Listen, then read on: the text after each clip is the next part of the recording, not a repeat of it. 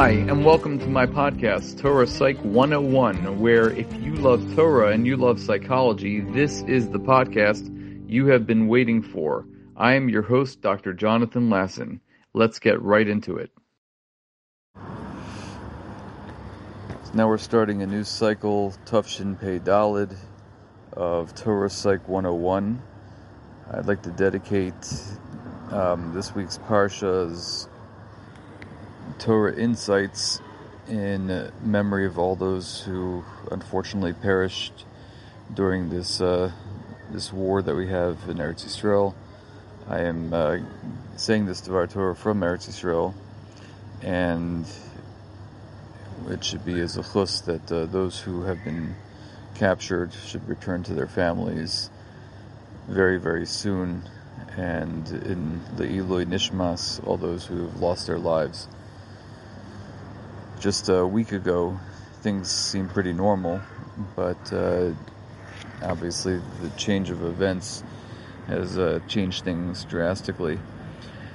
So let's start off.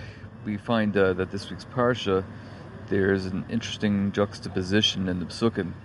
We see that right after Adam Harishon is told not to eat from the Eitz from the tree of knowledge, Hakadosh Baruch Hu creates this whole institution of marriage because he says Lo tov levado. It's not good for you to be alone.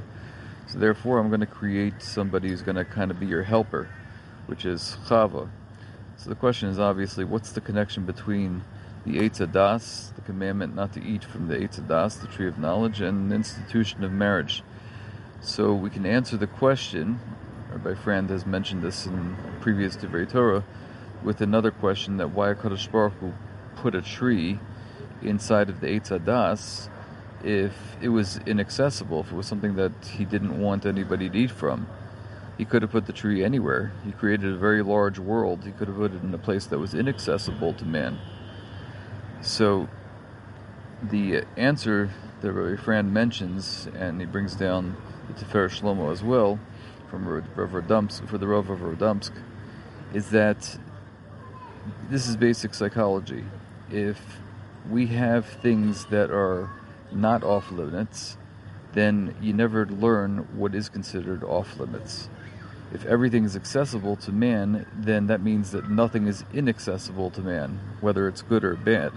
And basic psychology teaches us this lesson that we should have learned since the beginning of time that if you give a child everything he wants, he's not going to know how to deal with being told no as he goes out into the world other than that of his parents. If he goes into school and he thinks he can get whatever he wants, he's going to be in for a rude awakening and he probably won't last too long in that school, that cheder. And that is the main lesson that we learn from the juxtaposition of the two psukim that talk about uh, not eating from the Das and marriage. How's that so? So Shlomo, Cohen Rabinovitz of Radomsk he says the Kadosh Baruch Hu, he finds an interesting verbiage in the pasuk. It says the Kadosh Baruch Hu commands al hodom not to eat from the Eitz Hadas. Very interesting lashon. It says al hodom on the man. Why doesn't it say that Hashem commands man not to eat from the Eitz Hadas? What's the shot of al on onto the man? And he says that this is really what defines humanity, knowing your limitations.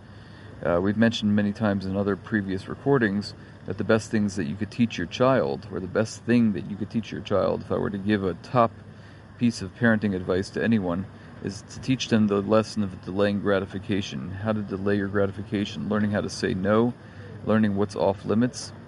And that all comes from this week's Parsha, the first lessons that HaKadosh Baruch Hu was teaching by the creation of the world and creating the uh, Eitz Das and creating the institution of marriage is to learn what your limits are. So the Sefer Milchemes Yehuda says that this is why marriage comes right after Eitz Das, the commandment of the not eating from the Eitz Das, the tree of knowledge. And he says that this is why what marriage is all about. You can only have a successful marriage if you know what's off limits. If you think that you could say whatever you want to say, and this is a something that I've counseled a lot of yeshiva bachrim as they are in the parsha of dating, that you've lived in a yeshiva with a bunch of guys, and you probably have said things that you think is fine, and your friends have probably thought it was fine. But if you bring that into your marriage, your wife might say, uh, "That that's that's kind of strange. Why are you saying that?" So you have to learn that some things are off limits as to what you say, what you do, and learning how to compromise so that you can have a successful marriage. And this is pshat and why the connection between eating from the Eitz Hadas is so closely juxtaposed with the institution of marriage, to know what's off limits. So Mir Hashem, we should see an end to, to this conflict. Um, we should uh, understand the lesson of the parsha of knowing what's good and what's bad, as the Eitz Hadas is teaching us what's tov and what's ra. We see what ra is. Unfortunately, as the past uh, week's events have shown, we see total evil and inhumanity of people that just don't understand what's accessible to them and what's inaccessible to them. So my uh, bracha is that uh, that there should be a Yeshua, true Yeshua, to the, an end to this uh, to this conflict, and which should be a zechus that uh, we should be zeicha to Melech HaMashiach Korov. Have a good Shabbos. Are you sure? Why not?